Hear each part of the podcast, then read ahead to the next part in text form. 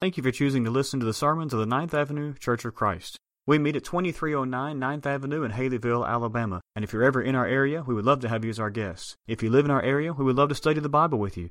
You can call us anytime to set up a Bible study or just to gain more information at 205 486 9247. Also, visit our website, 9th com, or check us out on Facebook by simply searching for 9th Avenue Church of Christ. Now we hope you'll join us for a study of God's Word as we seek to follow Him each and every day from the Ninth Avenue Church of Christ in Haleyville, Alabama. We don't have time tonight to go through the entire book of Romans. But the book of Romans, as most of you know, is one of the densest, deepest books in the New Testament, if not the densest, if that's a word, and deepest books in the New Testament. It's a letter that Paul, of course, wrote to that congregation. In fact, one uh, preacher one time did a series of lessons on the book of Romans that, by the way, I'm not going to present to you because it was 258 lessons long. But he called that series the greatest letter ever written. It's not a bad title for thinking of the, Rome, the book of Romans, the greatest letter ever written. But as deep as that book is, as dense as that book is, it really falls very naturally into just two parts. If you're going to outline the book of Romans, you would find that the first 11 chapters are what we might call the theological section, some call it the doctrinal section. This really is the extremely dense material. It takes a lifetime, quite literally, to dig as deeply into those 11 chapters as you can and really understand what Paul was trying to get at at various points through that section of Scripture. If you notice, our Scripture was not from that part of the book of Romans. Because in Romans chapter 12 and verse 1, there's a very important word, and it's the word therefore. Maybe the most famous verses found in Romans chapter, the book of Romans, I should say, are the first two verses of Romans chapter 12, where Paul said, I appeal to you, therefore. I appeal to you, therefore, brothers, by the mercies of God, to present your bodies as a, as a living sacrifice, holy and acceptable to God, which is your spiritual worship. Do not be conformed to this world, but be transformed by the renewal of your mind, that by testing you may discern what is the will of God, what is good and acceptable and perfect. With those two verses, and especially with that word therefore, Paul transitions into the second part of the book, chapters 12 through 16, which is what has often simply been called the practical part of the book. Based on all of this deep and dense material found in the first 11 chapters, therefore, how do I live that out? It's interesting to read those five chapters, chapters 12 through 16 of Romans, and see that what Paul does for those chapters is give quite literally dozens of practical points of application. Some of them are several verses long, some are as short as three or four words. But all of them have to do with those two verses that begin Romans chapter 12. How do I present my body as a living sacrifice? How do I renew my mind? For five chapters, Paul gives application after application after application as to how to live that way. And with that in mind, we're going to turn to one verse that we read a few moments ago.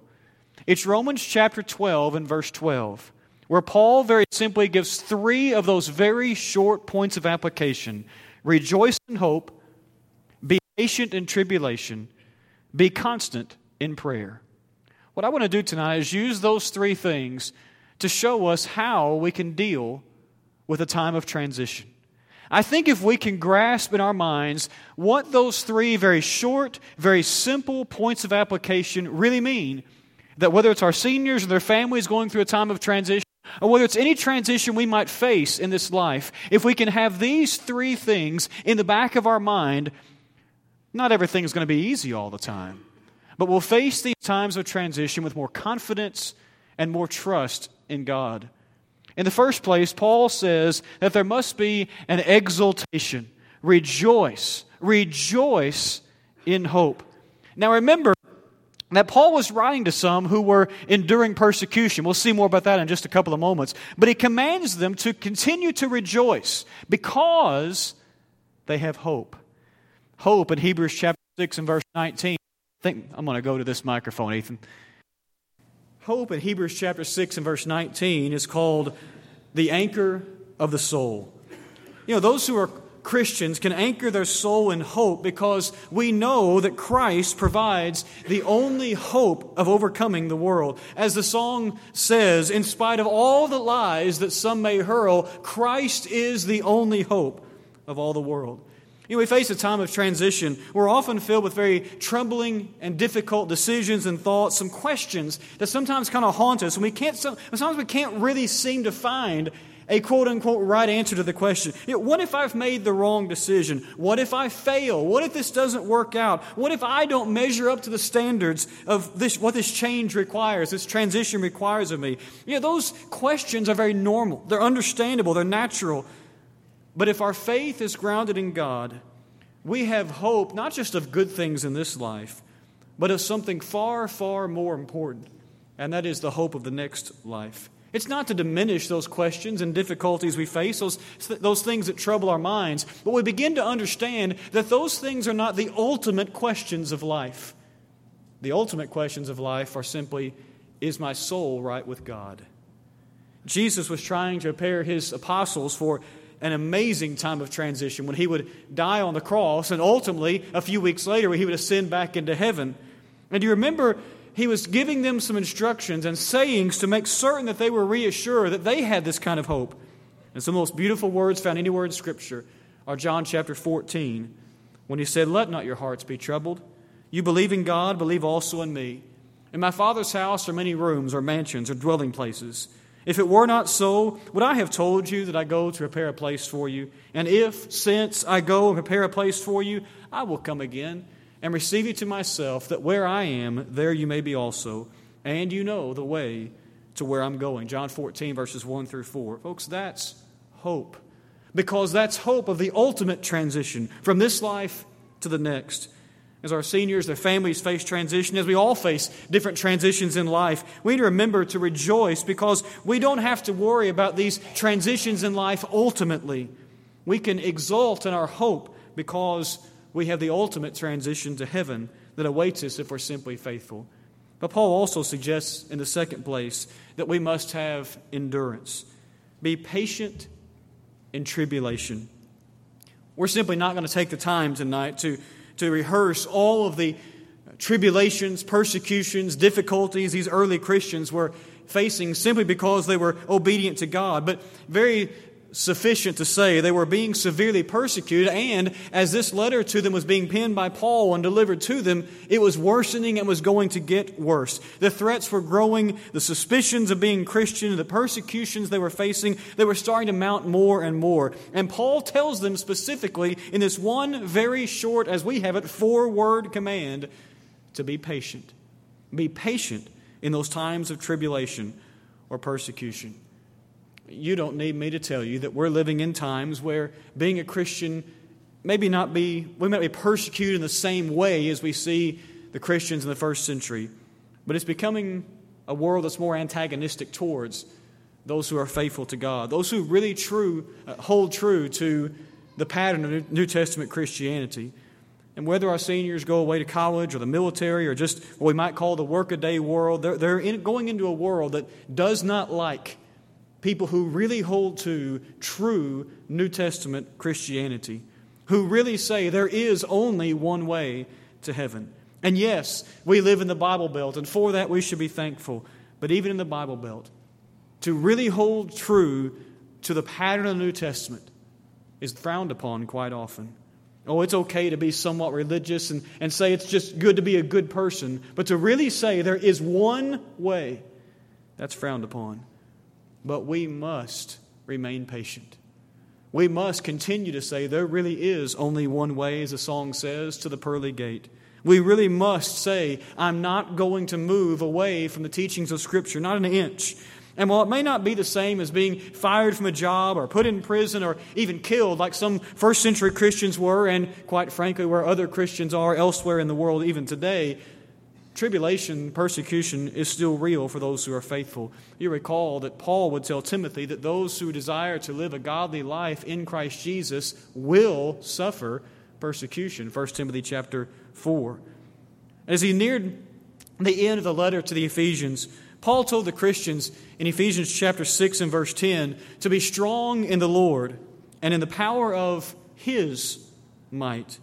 And you recall that, begins that section that deals with putting on the whole armor of God. And Paul writes about all those specific things we could go into, have series of lessons and vacation Bible school lessons of what all those uh, different parts of the armor are so we can stand against Satan's wiles or schemes, literally Satan's methods. But it's the words that precede that Christian armor and the words that bring it at the end that, that I want you to think about. Ephesians chapter 6 and verse 13 precedes that Christian armor with these words Therefore, take up the whole armor of God, that you may be able to withstand in the evil day, and having done all, to stand firm. And then at the end of that Christian armor, Paul would summarize it by saying in verse 18, To that end, keep alert with all perseverance, making supplication for all the saints. Think about some of those phrases that Paul wrote be able to stand Stand firm. Keep alert. Have perseverance. What's Paul saying? If we are Christians, we are going to face difficulty, even persecution or tribulation, as he would word it here. When we face that, God has given us all that we need. God has given us the ability to withstand, to persevere, and to come out faithfully on the other side. When you face transition, be willing to endure. And that's good in the physical world. We sometimes talk about how we need to build up our bodies, and sometimes that takes resistance in our bodies and that builds up muscles. You know, I'm an expert at that, building up muscles. But, but it's far more in the spiritual. Why'd you laugh at that? It's far more in the spiritual realm where sometimes we face those times of trial. And if we're faithful, we come out stronger on the other side because we built up our spiritual muscles by being faithful to God. A poet wrote these words Every time I slip and fall, it's for you, Lord, that I call and call. Sometimes it's hard to get back up. Then you come and fill my cup. I know you're there, and I hear you say, Get up, get up, get up and go. Don't stay down, get up and go. You've things I want you to do, you know. Get going. Get up, you're clean and pure. I've washed away your guilt. Of that, you can be sure. We must endure. And when we do, we're persevering. And then, last but not least, Paul says if we're going to face transition, we must have an expression. We must have an expression. Be constant in prayer. Of course, that probably brings to mind a more famous verse from the Apostle Paul, found in 1 Thessalonians chapter 5 and verse 17, where he very famously wrote, to pray without ceasing. Sometimes we might think of prayer as sort of a, a, once a day activity or something we just do at meal times or even just something we sort of check off our list. Yeah, I, have prayed today, check. That's, that's it for today. But in reality, we all know deep down within us that prayer should be a way of life. We should see prayer as something that is constant communication, or the word we're choosing tonight, a constant expression toward our Father who loves us, who cares about the things that are on our hearts, both the good things and the bad things. You know, I know that God already knows what we need before we ask. We all understand that. But when we pray, we are expressing those things in a way that helps our mind begin to deal with them and begin to have peace with them because we're placing them before the throne of God. And it reminds us each time we do that that God really is listening. Yes, at all times we should be praying. But should that not be especially true when we're facing a time of transition and decision making? We often, when we're facing a time of transition, sometimes we either only see the very best, everything's just going to be fantastic, or depending on our personality style, we only see the worst. Everything's going to fall apart if this happens.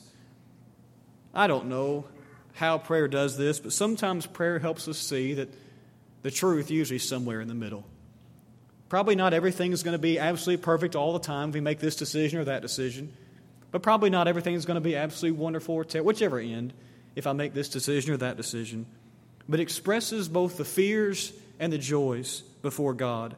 Prayer helps us lay those concerns and helps us begin to formulate in our, in our thoughts that we can deal with whatever's before us. If a transition and the decisions that come along with it frighten or even weary you, remember the words we often sing Oh, how praying rests the weary. Prayer will change the night today. So when life seems dark and dreary, don't forget to pray.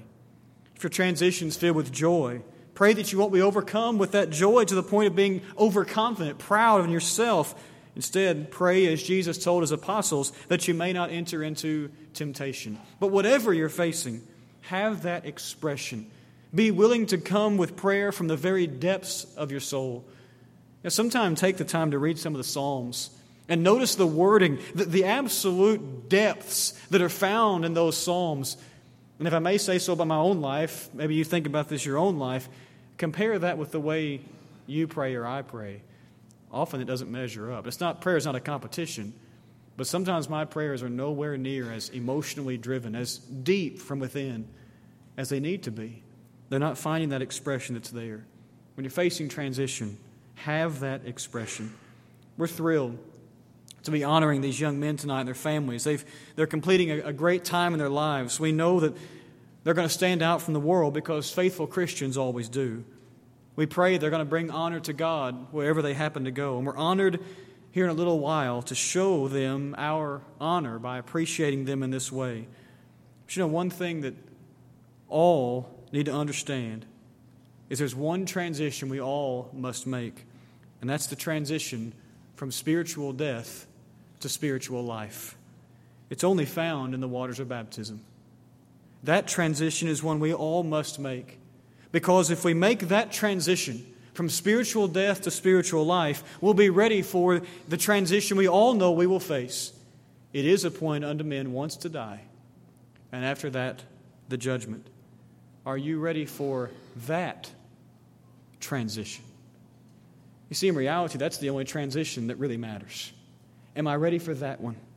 Am I ready to let God move me from a place of lostness to a place of salvation? That happens when I submit my life to His by being willing to say, Jesus really is Lord. I'm turning from sin, and God, I'm ready to submit my will in baptism where sins are washed away. Have you done that?